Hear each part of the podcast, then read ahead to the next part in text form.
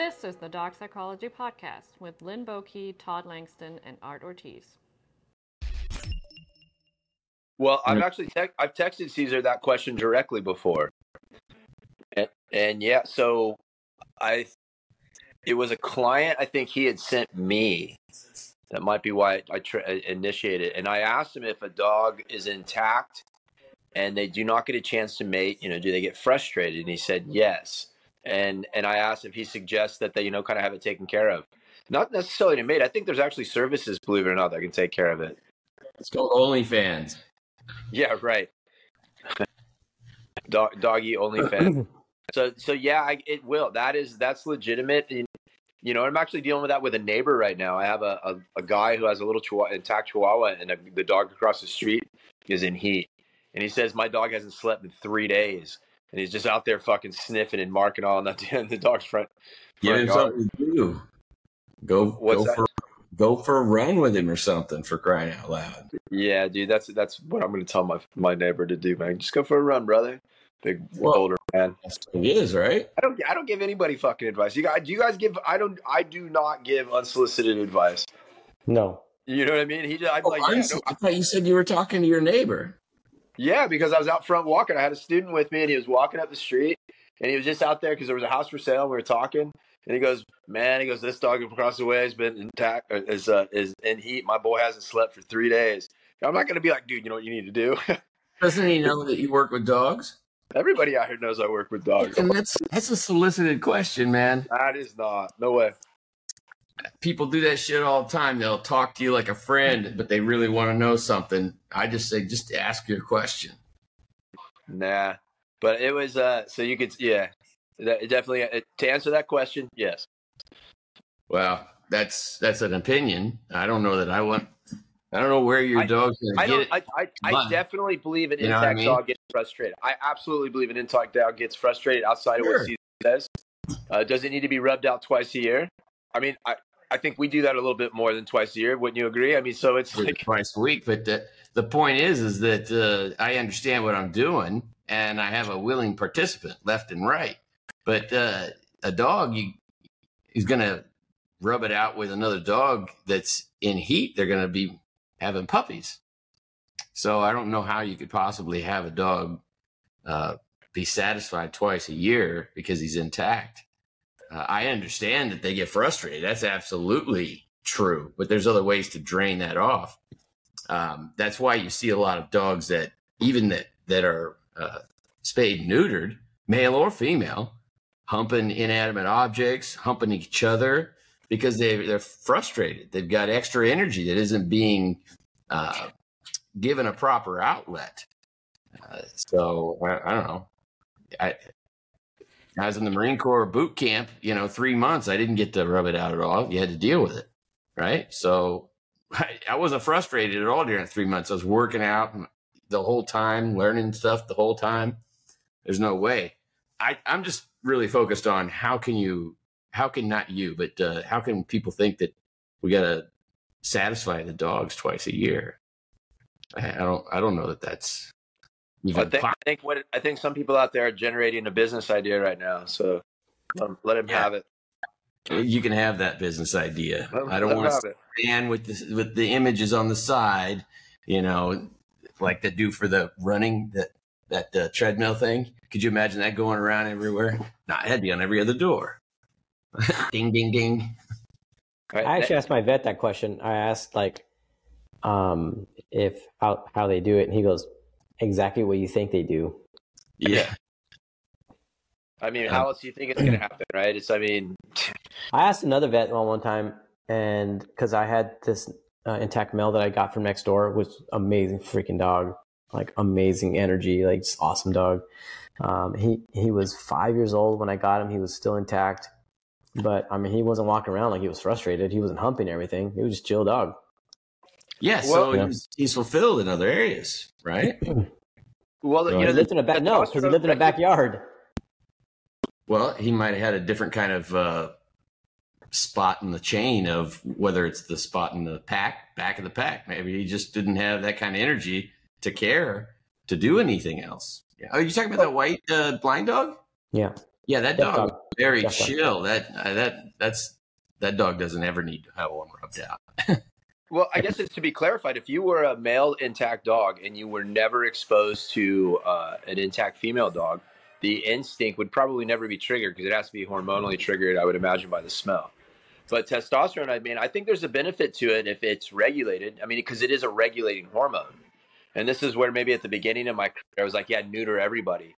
And I still think, based on the way our culture is set up, it's necessary. But I feel dogs, at least this is my experience, in my opinion, that dogs that have mated tend to be a little bit more balanced. If everything, all things being equal, I think they tend to be a little bit more balanced. There's almost like a wisdom about them. There's almost like a wisdom about a maternal dog that's had puppies that you don't see in dogs that haven't. Then you're limited to the female. I mean, in general, I would agree with it. The same thing with males. Males that have mated.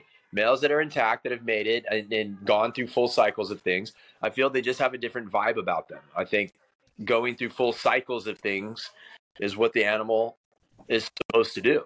And of course, that is true. You, Mother Nature, but we're domesticated. We're talking about, how is anybody going to fulfill that? That's not possible. I know. I was like you, Todd. I used to think like spay neuter every dog, blah blah blah, whatever. But when I spent my time in Germany with that trainer who has a pack of 60 dogs, only 2 of the dogs were unaltered.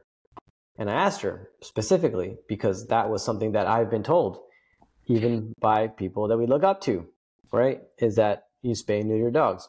She's also fulfilling the dogs. So that is a huge thing. But I asked her, so what happens? Hang on, I'm not done. I'm not done. I'm agreeing with you. I know. But hang on, I just want to get the stock because I'll forget. And so I asked her, what happens when the female goes in heat? Don't the dogs fight? And she goes, I just separate them. Like, no, it was no big deal. Like, and she wasn't having like accidental litters and things like that. But she was also a breeder, so she had, it was very controlled.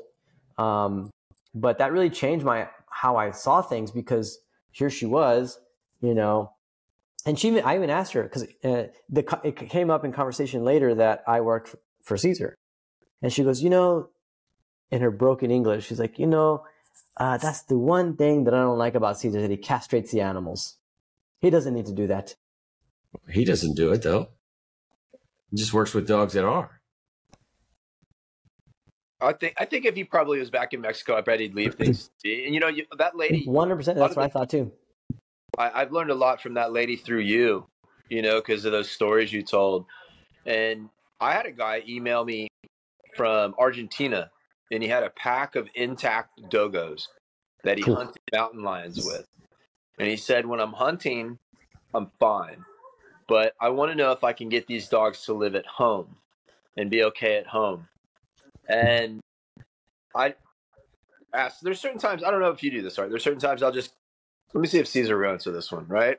And I messaged Cesar, and he sent it back, and he just said, "You have to make being calm as important as hunting, So you have to make calmness as intense an activity as hunting for it to work." And I don't really know if it made sense to the guy, And that would have been my answer. I was something along those lines of what you would have to do. And I think that's a good thing for us to talk about, because I think it's a common thing. How do you get dogs together?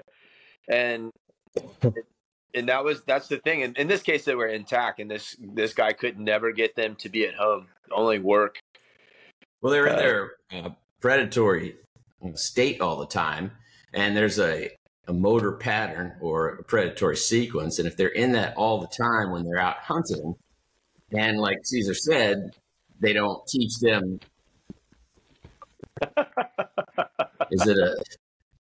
Is it a present, big fella? You got a present in there, Art? What do you mean? You got enough for the class? Sorry, I meant to put you on mute. I'm sorry. Sorry. So, like Cesar said, you got to teach them, how to behave at home just as much as they allow the instinctual part and human guiding the hunt. So they put a lot of effort into that, but they probably put no effort into when they're at home because they just want to relax too. So if they're constantly in that predatory state, they're waiting for something to trigger the sequence all the time. And, you put a bunch of dudes together that are meant to be warriors, and they're just, you watch like the UFC when they put all the guys in the house, and then they're going to find out who's going to be. There's fights all the time. You got a bunch of dudes in there, and they're competing every other day, not necessarily themselves, but yeah, they just need to give them something else to do that right. keeps them away from that sequence. What you got there, Art? What'd you get, man? Oh, it's a USB hub. So whenever my iPhone decides to come in, I can hook up Ethernet to my phone. That's another thing you could do, Todd. Actually, instead of getting those things, you could just hook up an Ethernet cable directly to your laptop. It's the way that we're wired out here. This is kind of the reception out here is really bad. I think what he's saying is take your cable instead of using your Wi-Fi and hook that into your computer, so you got the actual connection instead of piggybacking. Gotcha. Listen to Linn doing some technology talk. What the fuck? I didn't understand where that was coming from. Something weird happened. Art or Adam, but not from you. But yeah, that's a good idea. I think I might hook mine up too. So what we were talking about, let's have, this is a good segue for you guys, whoever wants to chime in. What would be, I think we could probably say if we were to all put what's the 10 most common things we deal with, I bet we have our lists are pretty similar. And I think one of the top 3 or 4 is people trying to coexist with dogs. And the misnomer that they think they're the ones responsible for the dogs getting together versus sometimes they got lucky. And then they try to do it again, and it blows up. You start to get fights with dogs that live together for a long time. And what they're not realizing is that they didn't have the grip on it that maybe they perceived. And just what it takes. Like, what would you suggest to somebody that called you up and they're trying to get their dogs who had previously, let's say, got along, and we can run this a million different scenarios, but that previously got along that are now fighting? Let's say somebody, you get this call, so my dogs, we've got these 2 dogs, there's a 3-year-old and a 5-year-old, and we've had them, for 3 years. And in the last 3 months, and they always kind of throw in the out of nowhere, they started fighting. And, you start talking to them and they fight over, maybe some food was there, and then maybe it was over what they'll call the jealousy over maybe mom and you know what I mean? They're out in the fence and they saw another dog along the fence line and they fought out there. What do you think is the advice people need to hear? And I know we can go back all the way back to as minutia-wise as you want, but what do you guys? Where you come in on? I mean, every part of that has its own little scenario. Can I briefly go over the pattern that happens? Sure. Okay, so people have a dog. This is a 0 to 100. At some point, things will branch off. I'm just going to give the common thread there. When dogs fight, everybody's like, "What the hell just happened?"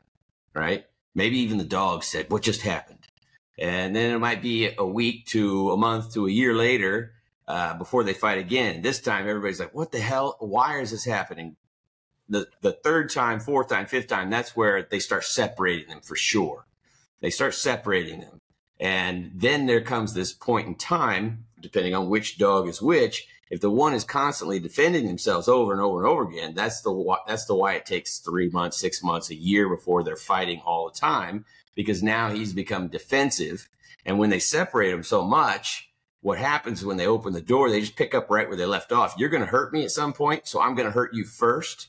Yep. So anywhere along that line, I can tell you what I would do. And there's a point where I highly recommend you either find a home for the dog or prepare your life for being so highly managed and requirement of discipline, consistency. And yeah. It's just, you're just a jailer at that point, crate and rotate, literally. Let's talk about that. Okay. Let's talk about that, because people don't think that people think that no matter what, they can always make it work, get along. What is it that it takes for people to understand that, look, there's going to be a point Like, I have my way that I if somebody calls me up and they give me a certain description of things, you already know walking into it that the likelihood of this is, you know, we're talking really low single digit percentage. You know, you're if you just, for whatever reason, you have this particular person that just didn't have the knowledge, but everything else is in place.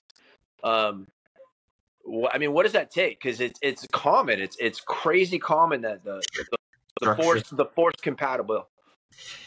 Yeah, you know, one of my you know, very rarely do I have anybody that has two or more dogs fighting for long periods of time, or even just a couple of times. Are they able to have a carefree, or even keep the dogs together? One of the couples, they lived 7 years of sleeping in separate beds with each other. One had one dog, another had the other two dogs, and they would switch it out. And first thing I did is take the dogs in and said, "Go on a fucking vacation. Yeah. Nothing's going to change until you go on vacation and find out who each other are again and fall in love, because it's not going to matter what I do." So that happened. They did keep all the dogs, and these are big dogs, like Dane mix types of dogs and pit, you know, and they were three of them fighting. It's crazy. That is insane. The love for the dog to keep all that together, but very rare. Your life has to become very, very structured. That means the dog's life has to become structured first to understand. That means that there needs to be a high level education, understanding how to do this. And that needs to be passed on to the owners, and it needs to be passed on to the owners. No board and train, give it off for a couple of hours. This has to be done. Yeah. Over. It's scary if you're not careful. The only way things are going to change is if we change, the owners change what they're doing. Right. And so, that's why, like, I got the idea probably from both you guys, the immersion. You know, both you guys offered that, and I was like, I'm going to do that too. You know, so working with the people in their home where they live. You know, the immersion program that we do is, you know, a minimum of 3 weeks where I go in and work with the dogs. You know, in the environment where they're at. So if, let's say, they are fighting, well, I'm going to be creating a certain structure that the owners have to maintain. And there is, I think, like, there's a big misconception. I think that's where both you guys are trying to get at, is that things, like, we can get them to be coexist. I think we have to change the way of what socialization is for them, because coexisting in the same room is socialization. People think dogs playing is socialization. And I think that's where things get confusing. You know, so people I want them to play, but they fight when they play. Well, you want them to coexist, right? Let's get them to be in the same room. Let's start there. If we can't do that, then we can't get them to be playing. Find one thing to succeed at and grow from there. And these people will have the dogs around that I'm talking about. But they could never leave them alone. They had to. You know, that's what you're doing. I have a similar thing, but I travel, and it's a 5-day home intervention, and it's a sink or swim type of thing. But so. Let me just back up on that pattern real quick before it gets that extreme. There is a short window where you can solve this problem and not have to be so managed in life and careful. But it is a very small window that nobody's looking out of first until it's suddenly in your face. And that's where your small window exists. But if we start learning. So what do you mean by small window? Small window, because they haven't got to the point where one is on defense every time. They haven't separated them yet. Huh? To me, where, like, the thing that once it's like, if they're fighting on eyes, like, you're screwed. Like, as soon as it becomes to where they can catch a visual clue, just of any type of visual aspect of the other one, and it triggers a fight. You know what I mean? So that's when you're saying you have this short window. If you get there, to me, it can happen, but it can't happen in that environment. You know what I mean? You're right. And the part I was talking about for people to get on, they're not seeing the eye part. Their short window is you're separating them and you're not putting them back together. There's not much time. The window they're not looking at yet is the eyes, and all of the stuff that they're talking about weeks, months before they actually have that first contact. That is the absolute best time to understand the difference. Well, they left each other alone in the beginning. What do you mean they left each other alone? Well, you know, they just didn't, they weren't in the same room very often. They would, you know, never laid next to each other. That's called avoidance. And you're in a small territory that it has to be divided at some point, and the water's on my side, fuck stick. Don't come on my side over here. And then it starts because there's no outlet, no structure, no dividing line in rank. That's the window they're not seeing. By the time they see the fighting, that's where you've got a small window to fix everything. When I described this to humans, so they kind of feel it, is I kind of go in this. So, you know, when you and your husband or you and your partner get in a fight and one of you storms out and you don't resolve it and you come back in, like, how quick and easy is it to get back into a fight? And you get in a little fight again and you storm out. And after 2 or 3 of those, I mean, that's what divorce and stuff's about. You just get to the point where you're so nose, eyes, ears triggered, where you hear their voice from, you know, 20 feet away and you start to just be like, goddamn motherfucker. Yeah. You know what I mean? Or you see a photo of them and you tense up. And people have to understand, like, a dog's going through the same thing. So to your point, if are you explaining that small window to be like, and let's go ahead there. You miss it and they fight. How do you, to me, we know how to repair it. That's the small window too, is that once you have that fight, the small window is if you separate, you're creating what we're explaining where you're now in a fight with your spouse. Yeah, once you start separating, it's almost over. That's why almost it's always a very small window. You get 2 or 3 fights because they don't fight right after each other. They fight, and it might be a week, a month, 6 months down the line, they'll have another one. And then that will shrink up. Because they're far apart, then they start shrinking up, and they become so visible. This happens all the time for no reason. Yeah. It's not for no reason. It's been happening. So their window of time is before they start separating, when they're fighting enough to where you're like, I don't know. Don't ask each other anymore. Find somebody who can help you. That is the point that – anybody listening, if your dogs have fought once, twice, don't wait. Don't wait. You get to the point where you separate.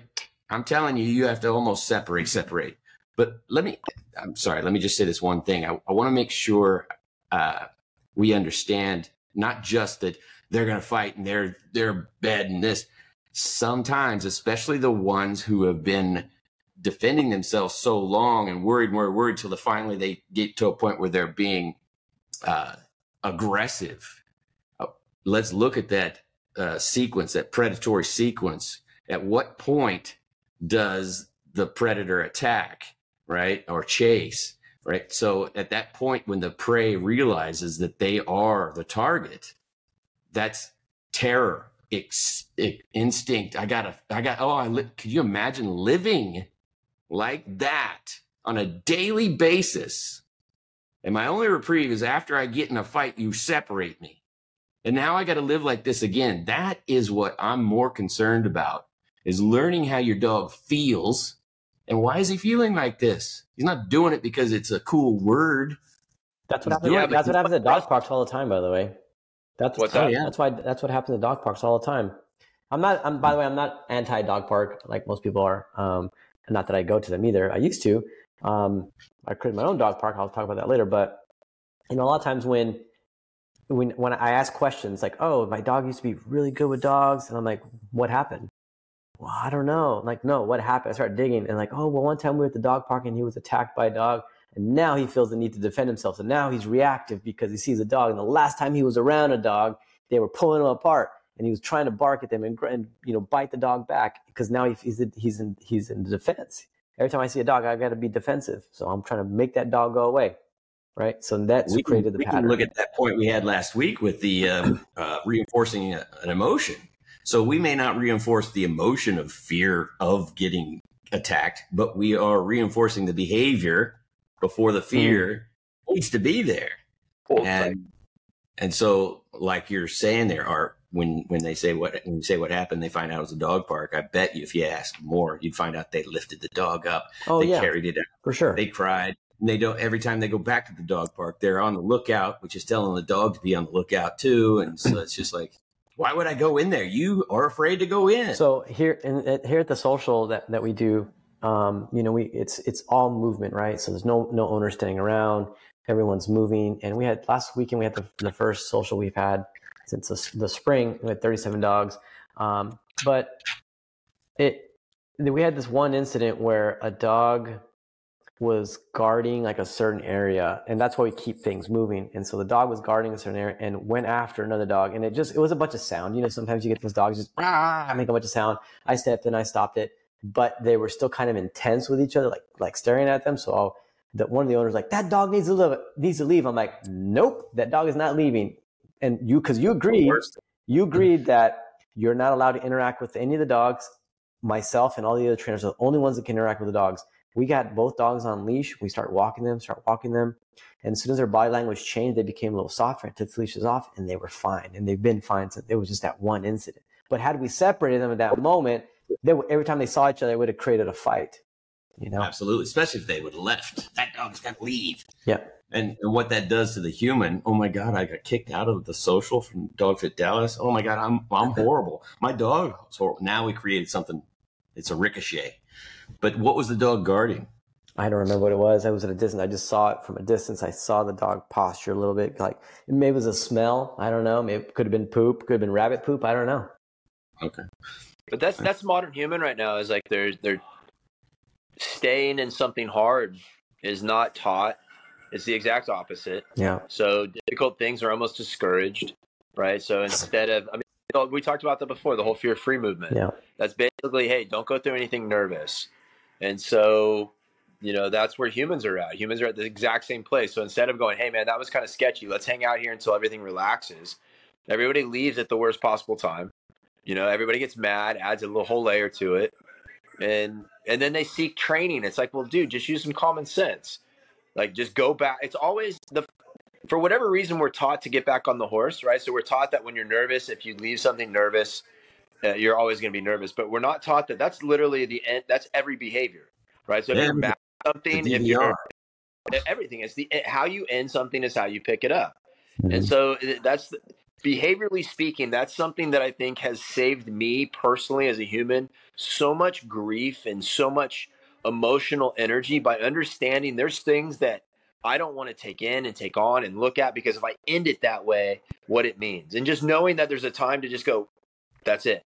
And like when to do that, the power of that. And then also knowing the reverse of is you got to stick it out, and knowing the power of that. I remember Mr. Pickles fell in the pool one time and I was standing right there and I could see him struggling, but I wasn't going to do anything because I know I needed him to find his way out.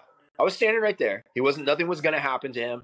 And he struggled. And then he found it. I was taking my flip-flops off. I was getting ready to get in the water. Everything was ready. He finally found the stairs. He gets out and I play with him. I'm like, yeah, like I celebrate. You know what I mean? I was like, yeah, woo, laughing and having a good old time with it. And the whole point being, well, he needs to learn something here. I have to swallow whatever nervousness I have and worry I had. I had to, but I was getting ready. And I think that's missing. I think most people just immediately react if there's emotion. They don't take this moment and go, okay, wait, what's happening? He's figuring it out. You know what I mean? And I mean, it's across all kinds of things. That's just an example I can think of. Well, we're either overcompensating or undercompensating. So people will say they got to let the dogs figure it out on their own.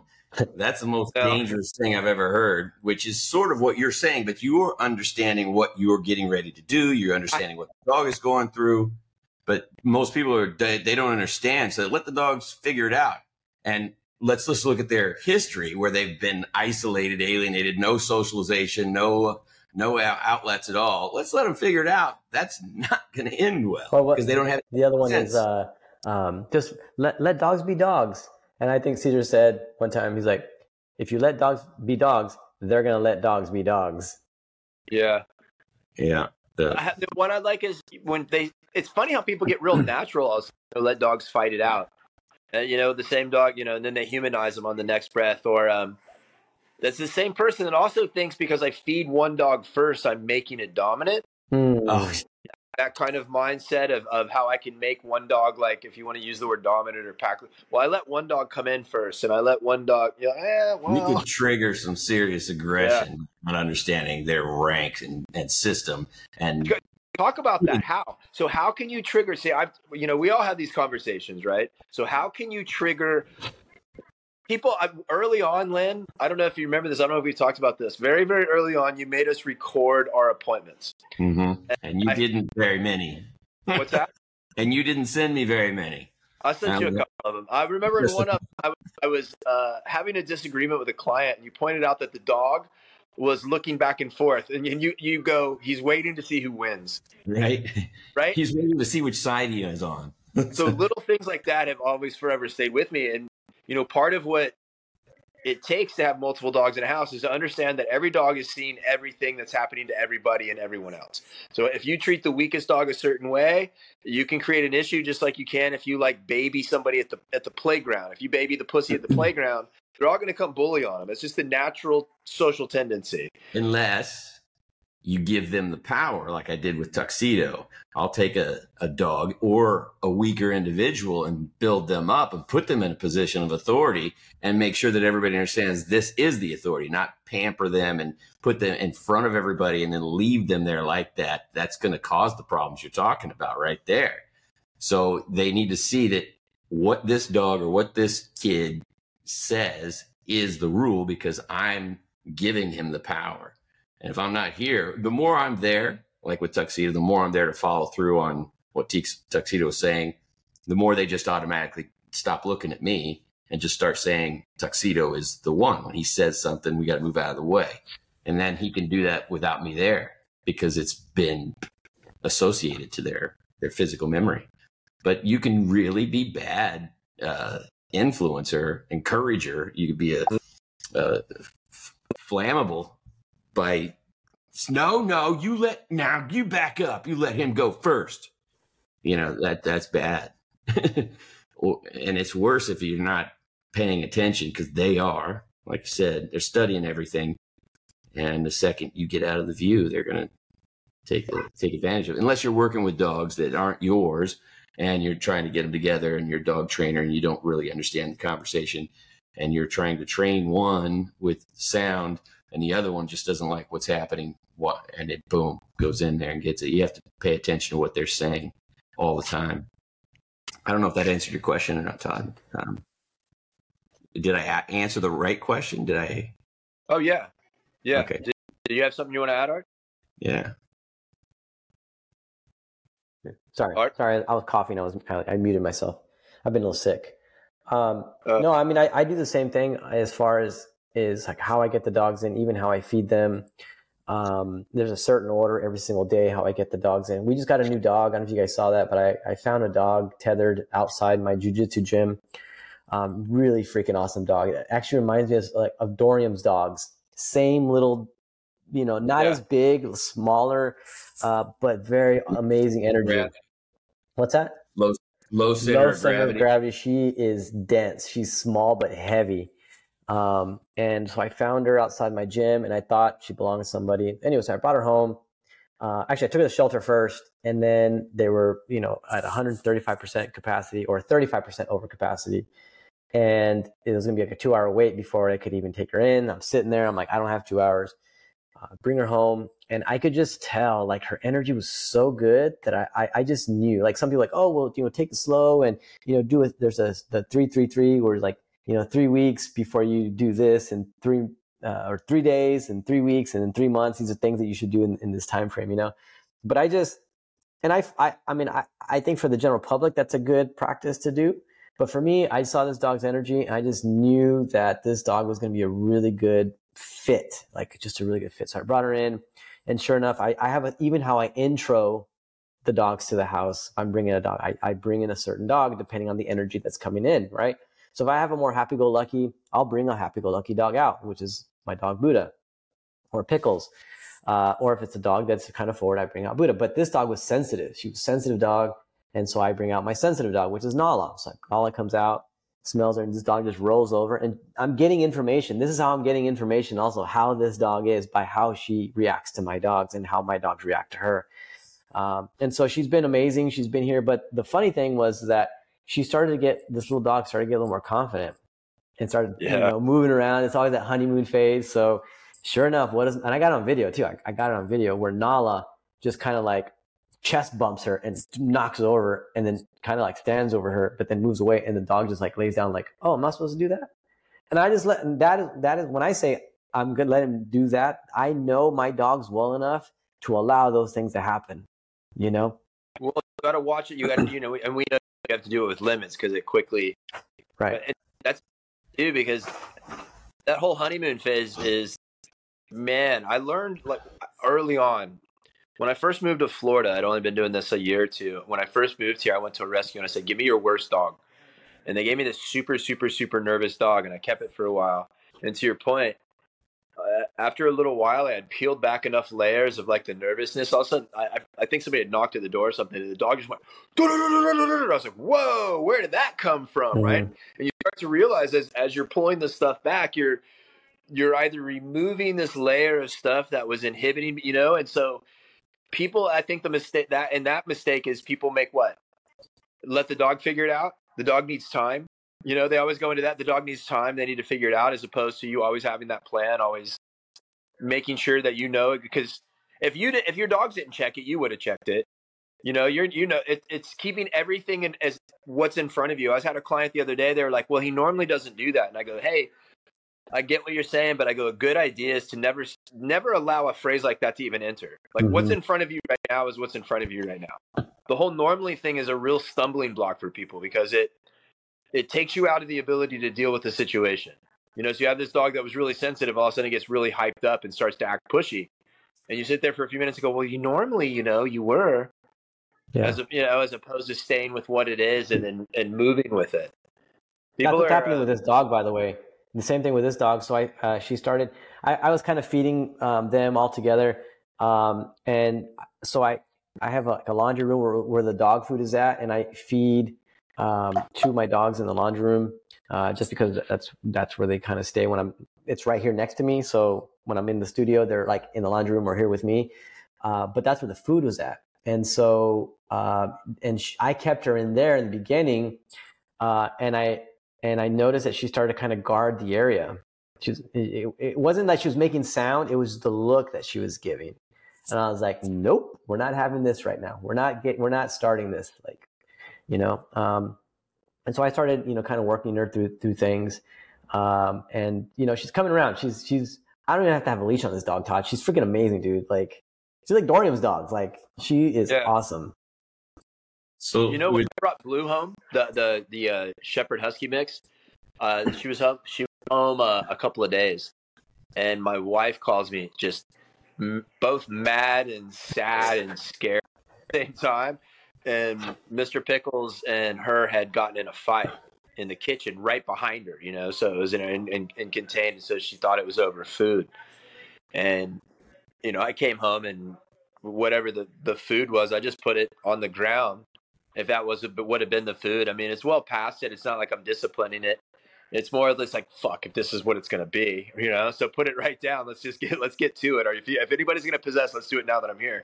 And then it's like, okay, now we know this exists. And like you said, now you know it exists. Now we can do something. So immediately there's, you know, you put things in place and it's, you got to pay attention to it. But if you stay focused on it for – how long do you guys think if you stay focused on it, the human gets stuck? Because, you know, right now I wouldn't even blink or have a flash of a thought that if I had food in here that they would fight.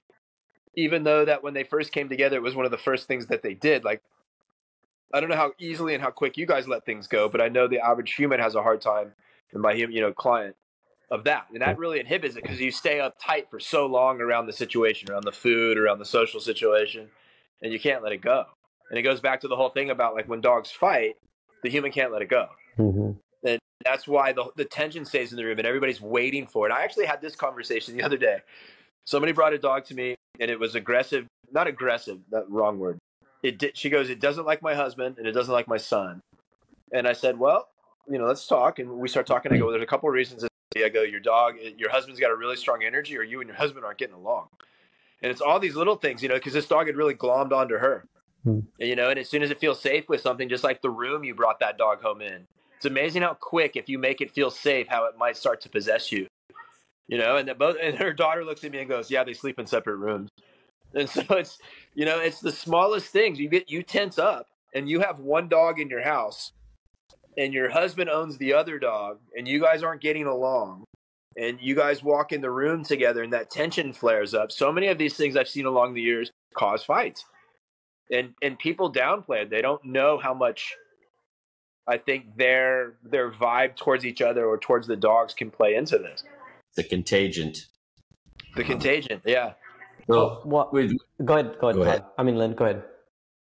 I was just going to talk about which all the same root, even though the subject and context shifted a little bit, but each time you bring a dog in, and I'm talking to anybody and everybody, I understand, and you guys know, everybody knows that they know what they're doing. So when you bring a dog in, it's automatically a rule number 9. Everything is new and different. And what they're looking to do is find out how to establish a new norm. And so when we bring a dog in, let's say we use Art's dog that he found. First of all, he found it. It's cute as hell. It's sweet as hell, but it's brand new. Everything is brand new. We don't know how long the dog has either been at that location, what its life was like before that, whoever it is. And so when it's new, when you walk into a new school, you've got a mask on until you've observed how everything goes and you find where your clique is or whatever, or somebody invites you into it. And then your mask slowly starts to come off on who you actually are. And so when you bring a new dog in, you have to be careful that once that mask comes off, it's not some monster. Like you're seeing the little possess or the guarding signs, and then Nala's saying, hey, you need to knock it down. So the honeymoon phase, there's a lot of freedom. And so the dog says, hey, this is, I can bring out who I am. I think I can unveil who I am. And sometimes that unveiling is like a big fight behind in the kitchen or something worse. And I thought this is how we were. I thought that we were doing this. So by giving so much freedom or feeling sorry for them or whatever, you give them permission to do these other things that we may not like and say, oh, wow, it came out of nowhere. Yeah, right. Like, zero everything and then provide, take away, provide, take away, mm-hmm. hold away. And I'm talking everything. I'm not saying they don't get to eat or anything, but everything is. So you're saying take away love. So you're taking away love, asshole. Yeah, fuck stick. By the way, that's a good point, by the way, because one little detail I forgot to mention. So my in-laws are in from Germany right now. Okay. And so Anne's stepmother loves this dog that I found, right? So she's been giving a lot of affection, and I've had to tell her, like, hey, can you not do that? And this is where the first thing happened, by the way. So she was outside, I was on the side of the house, and they say something right there. She went into a new and different life, and then you had new and different people who weren't following the dog psychology rules and giving extra affection. So she, right, it's new and different. So then. Pickles came around, and you know, she's a very happy-go-lucky dog, and it came here, and I heard, oh, so she kind of like pushed her out, and I was like, okay, let me see what happens. So I go, what happened? She was, Nogi, we named her Nogi. Nogi was pushing out to Pickles, and I was like, So I said, let me see. I just wanted to watch. I was watching it, and sure enough, that's what it was. But it was because of how the dog started to become very codependent of that affection, right? And so I didn't have any of that stuff. And not that I don't give the dog affection. I do. I give it very subtle, very calm affection. But this was a lot of excitement, you know? And so I told my wife, I had to tell her, I told my in-law, like, hey, don't be doing that. So now the way we have it set up is like, I'm only outside with all the dogs. Now, if she's going to be around the mother-in-law, she can only be alone with the dog, and still give her some rules on what she's supposed to do. That's the thing right there that's missing, is that you represent rules and testing of the rules. So that's when you're seeing a little guarding this or that. So it's just testing to see if you're going to be strict with the rules and or whatever love. She came in. She's new. She is a novelty to all the dogs. And she picked me. And I'm a new dog. I must be special. I'm going to protect this because no rule is coming from her or ever been established by her. She's just there to provide this love that she's actually getting too. She's getting a lot out of it, or she wouldn't be giving it. And so this dog doesn't see any structure. It's just a possession now, or something of value that values me more than it values you. And I'm going to keep her. So again, that's new. It's all new, and you're doing it right. You're beginning again and saying, hey, look, we got to have some rules, even if it's just having the dog sit for a second or down for a second, some sort of a instruction. Any moment of regret, Art? What? Any moments of regret where it feels like it doesn't fit? No.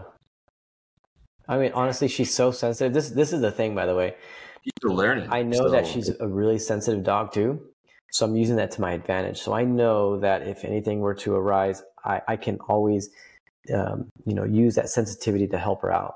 You know, if she wasn't sensitive, and what I mean by that is I can make a sound. I go, and she's like, whoa. And it's not overwhelming. It just puts a pause on what she's about to do, follow through, slow her down, relax. Okay? But that required you to be there every single second if it works. But well, that's like I did a post where I said, to go off leash, I have to have a sound to stop them and the ability to bring them back. And some dogs just come to you. They're sensitive enough that they don't want to be too far away. They want the safety, and just they just come pre-wired to be off leash. They come pre-wired to follow. Doesn't mean they won't throw out the shit you're talking about, but at least like I know exactly what you're saying is it's if there's off switch is there, everything that you need essentially is there. Now it's just doing the work. Yeah. It's putting in the time and putting in the repetition. Whatever area, it's not as smooth as it needs to be. And by the way, I think that's another thing that I think should be talked about is because, people do have dogs that get in a fight. Like what's something they can do? And I mean, for me, I think that's why the walk is so valuable. It's such a valuable key in any relationship with a dog is when you bring home a dog, walk them together. When you come home, don't let them have the free time, put them on a leash inside the house in the beginning.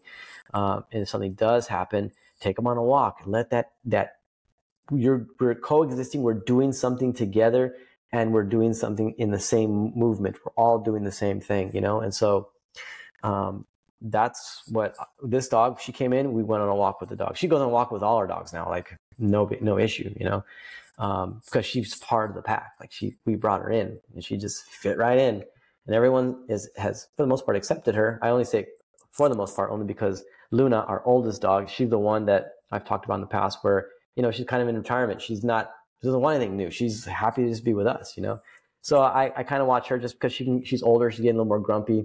I'm getting another dog with a little more energy. And so I don't want anything to happen. I don't want to imprint anything from the beginning. But we all watch it. That you look for is, or at least that I look for is, so now I know that there might be something here and there. So I don't know if you go through this. So the assessment process for me is like, okay, I can stop her. Okay, good. Now we have this. Yeah. Now, what may or may not set this dog off, right? Is it going to be space related, like resource or possession related, or excitement related for me, right? So you can categorize excitement as, squirrel on the fence, somebody knocking at the door, too much play. And then some dogs, like you're saying, may get a little possessive. So now you have some space or resource type of stuff, right? And so then I'm like starting to see if anything triggers that. I'm looking at those things.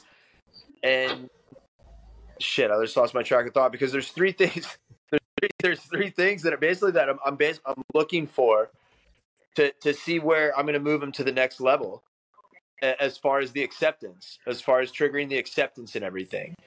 Fuck, what was I going to say? It's hilarious. Well, while you're thinking about it, the walk is fantastic, and everybody should do that, whether you have a good dog, bad dog, or a brand new dog. But what a walk is actually part of a structure that's the day, and it's a daily thing. That means that the walk is actually structured in itself. It's got a preparatory stage, an execution stage, and a conclusion stage. And now this event then fits into a series of events that make up the day. And if I got a dog that just starts fighting or it's brand new, no matter what, everything begins again. And we go over every ounce of the structure of the day to make sure that there isn't any leak where the dog believed, well, that this isn't being taken care of for me, so I have to do it. And it's not in this context, but I feel like it's in this other context too. So I'm going to do this now.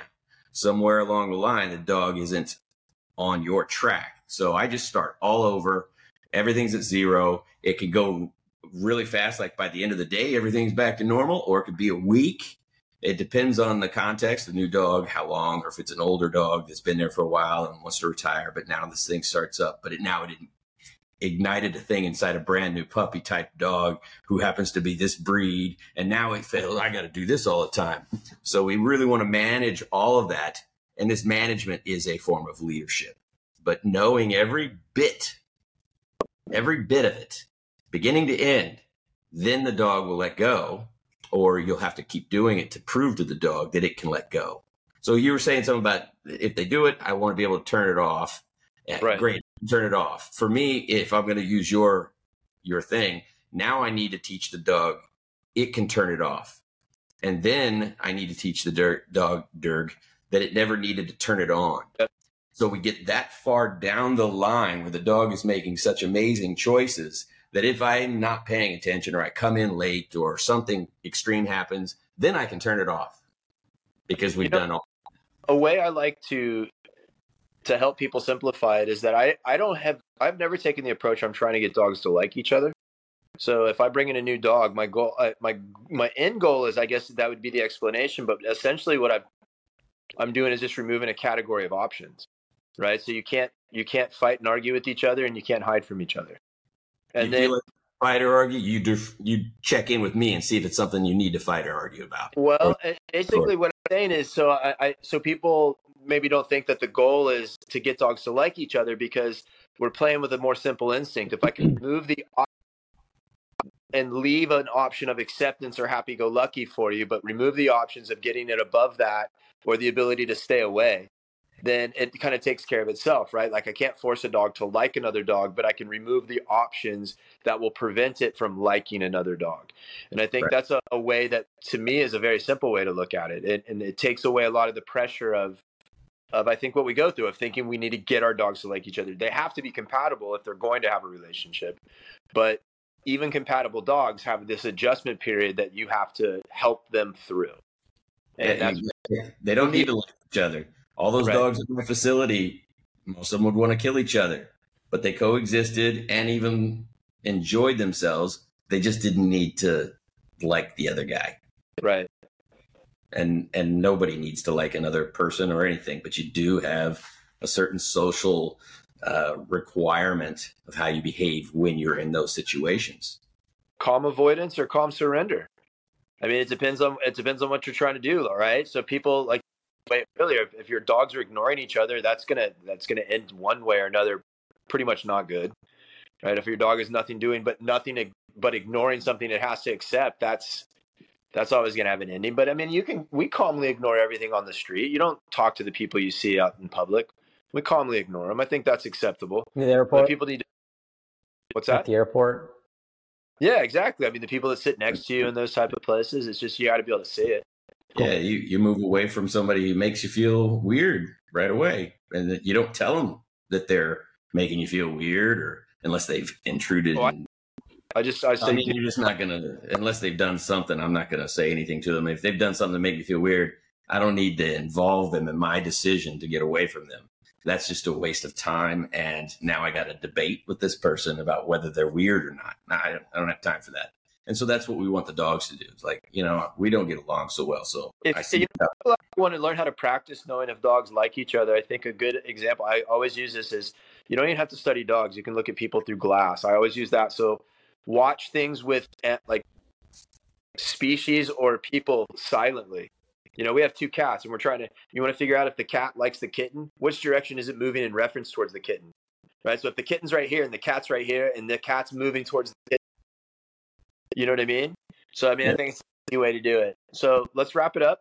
And if you guys out there need any, have any questions, leave them because we'll answer them. We can do break it down for you guys or have some videos for us. And that way we can include you more in it. Since we've gone through 10 episodes, I think what we have been talking about is maybe doing a live. It'd be kind of cool to do a live. We can kind of set it up. And then also, we've been getting a lot of feedback, which we are listening, guys. We are trying to make some changes, some of the feedback that you guys have been giving us and some of the questions. So we are listening to you guys. Do not think that we're ignoring you guys or not because we're not responding to you, but we are going to sit down and talk about those things. So. And that's what I was saying in the last post of announcing it. We're still learning the psychology of how this show is going to work, what is best for everybody, what they want, what we want, then learning each other's algorithms. We're still learning all of that and the ins and outs of the technology. We're getting close to being more involved with everybody. We're just still trying to figure this whole thing out so we can bring the best show to you. Cool. Thank you, guys. All right, guys. Have a good one.